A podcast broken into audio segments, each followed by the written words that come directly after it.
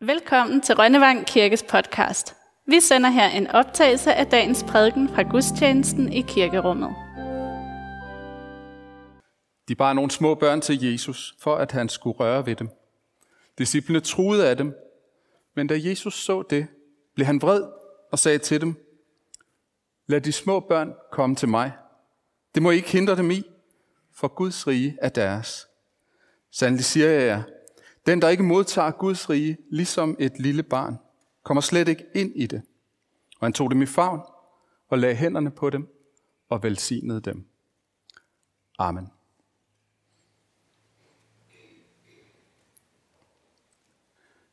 Det sker nok øh, oftere, end vi sådan lige går og forestiller os. Jesus bliver vred. I dagens tekst, som jeg lige har læst for jer, der sker det jo, fordi øh, disciplene vil hindre børnene i at komme til ham og tage imod Guds rige. Og jeg tror egentlig på en måde, det altid er det, som gør Jesus vred. Når nogen vil hindre mennesker i at tage imod Guds rige.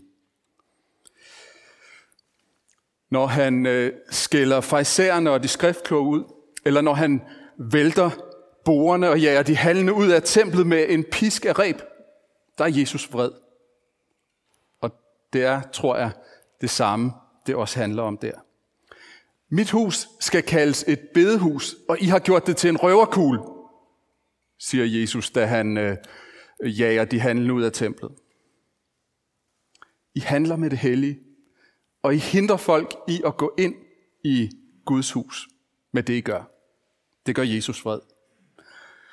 Hvis man sådan læser rundt i evangelierne, så er der mange eksempler på, at Jesus støder sammen med farisæerne og de skriftkloge. Det, det, det er nok dem, han oftest bliver vred på, faktisk. Og kernen i det er det samme. På et tidspunkt siger Jesus det ret direkte. Ved jer, skriftkloge og farisæer, I hyklere, I lukker himmeriget for mennesker. Selv går I ikke ind i det, og dem, der vil det ind, tillader I det ikke. Jesus bliver vred, når nogen hindrer mennesker i at gå ind i Guds rige. Jesu vrede, ligesom egentlig al vrede, tror jeg, springer ud af kærlighed. Det er fordi, han elsker os.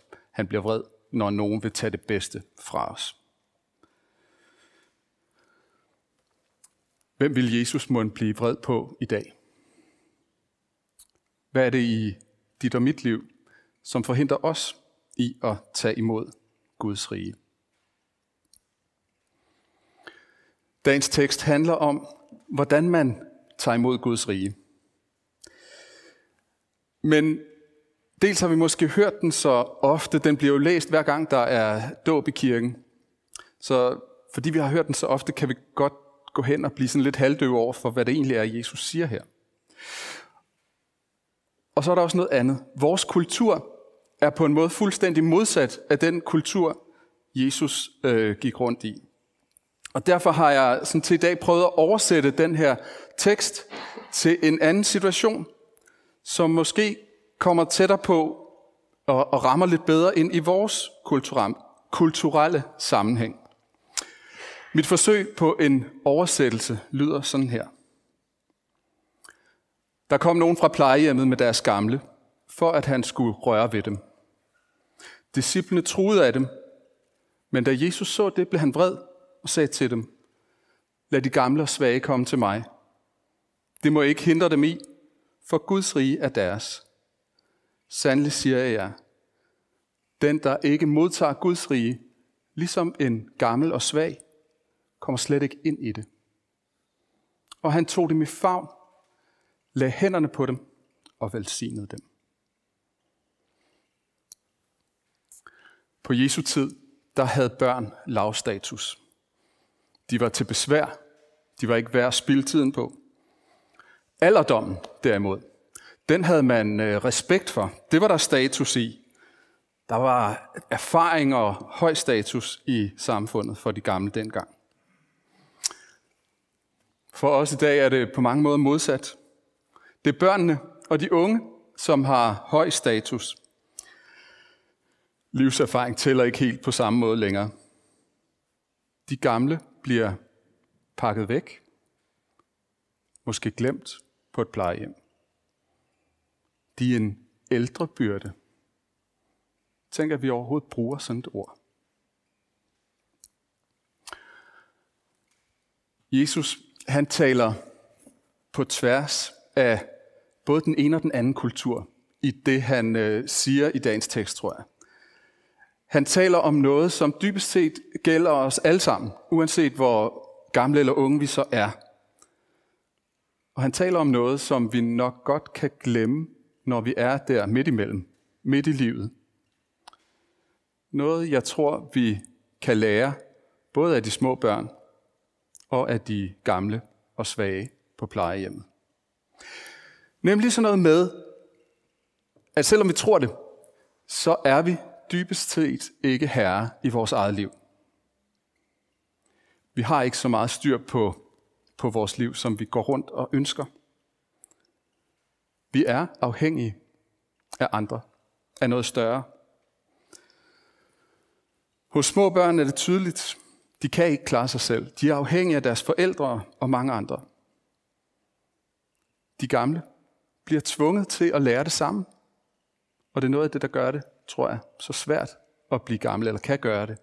Det at opdage, jeg, jeg, jeg kan ikke længere klare mig selv på alle områder. Jeg er afhængig af hjælp fra andre. Jeg tror, det er noget af det her, der ligger i at tage imod Guds rige, ligesom et lille barn.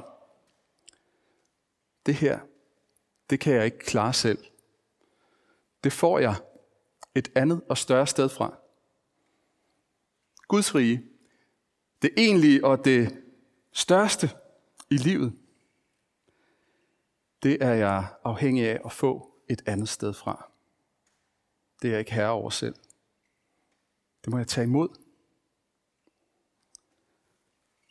Og den, der ikke tager imod Guds rige i den her dybe, grundlæggende form for afhængighed, kommer slet ikke ind i det, siger Jesus. Tag imod Guds rige, ligesom et lille barn, ligesom en gammel og svag, der ikke kan klare sig selv. For der er ikke andre måder at tage imod Guds rige på. Det er svært, og der tror jeg også, der, der er ligesom noget i os, der protesterer mod den her afhængighed, eller hvad vi skal kalde det. Men der er også noget i det, der bare er et vilkår. Vi startede alle sammen som to bitte små celler, der smeltede sammen, og som tiden gik, blev til dem, vi er i dag. Og en dag skal vi dø og blive til jord. Af jord er du kommet, til jord skal du blive. Så kan man jo diskutere, hvor meget vi er herre over vores eget liv. Når vi protesterer mod det her, så tror jeg dybest set, det er fordi, vi ikke bryder os om den her tanke om, at vi skal dø. Der, der er noget her, som ikke er rart. Men det er, når vi går ind i det og tager imod Guds rige, at vi også får håbet med os. Af jorden skal du igen opstå. Så er der noget i det her, og i, i, i teksten, som handler om berøring. Meget mærkeligt og meget kropsnært. De bar nogle små børn til Jesus, for at han skulle røre ved dem. Og Jesus tog dem i favn, lagde hænderne på dem, velsignede dem. Der er en berøring her. Dem vi, dem vi rører ved, dem hænger vi sammen med. Og det at tage imod Guds rige, det er at blive rørt af Gud. Det er, at han tager os i favn, tager os ind til sig, lægger hænderne på os og velsigner os.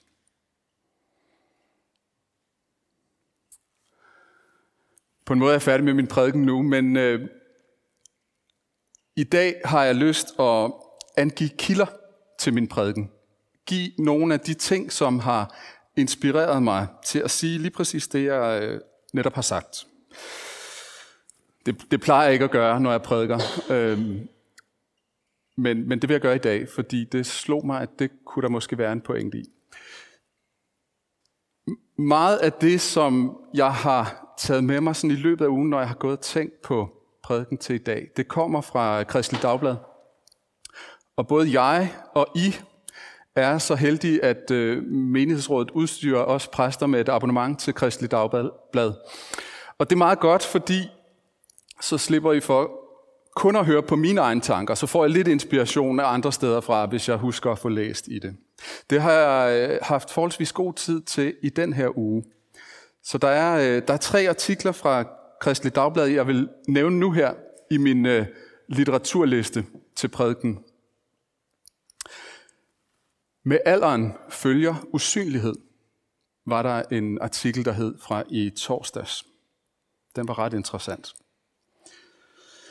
Fredag var der et portræt af en fascinerende gammel dame på 91. Og jeg tænker, man godt må sige gammel dame, når hun er blevet 91. Eller jeg har rundet de 90. Jeg ved det ikke, hvornår man må, skal holde op med at sige ældre og må begynde at sige gammel. Men øh, hun var i hvert fald 91. Og hold da op, hvor var hun god til at leve. Hendes krop var lidt træt en gang imellem, fortalte hun. Og det vil være nok på den anden side af 90 år. Men ellers var der overhovedet ingen træthed og spore. Og slet ikke i forhold til livet. Fredag var der også en mediekommentar af Kurt Strand. Han var, han var skuffet over DR's interview med Christian Eriksen, øh, landsholdsspilleren. Og det var han, fordi det interview, det har lavet, som, det er jo et scoop og sådan noget, det er første gang Christian Eriksen åbner munden, siden vi så ham falde om i parken. Men han er skuffet over det, fordi det her interview, det undgår det allervigtigste, som er i hele historien om Christian Eriksen.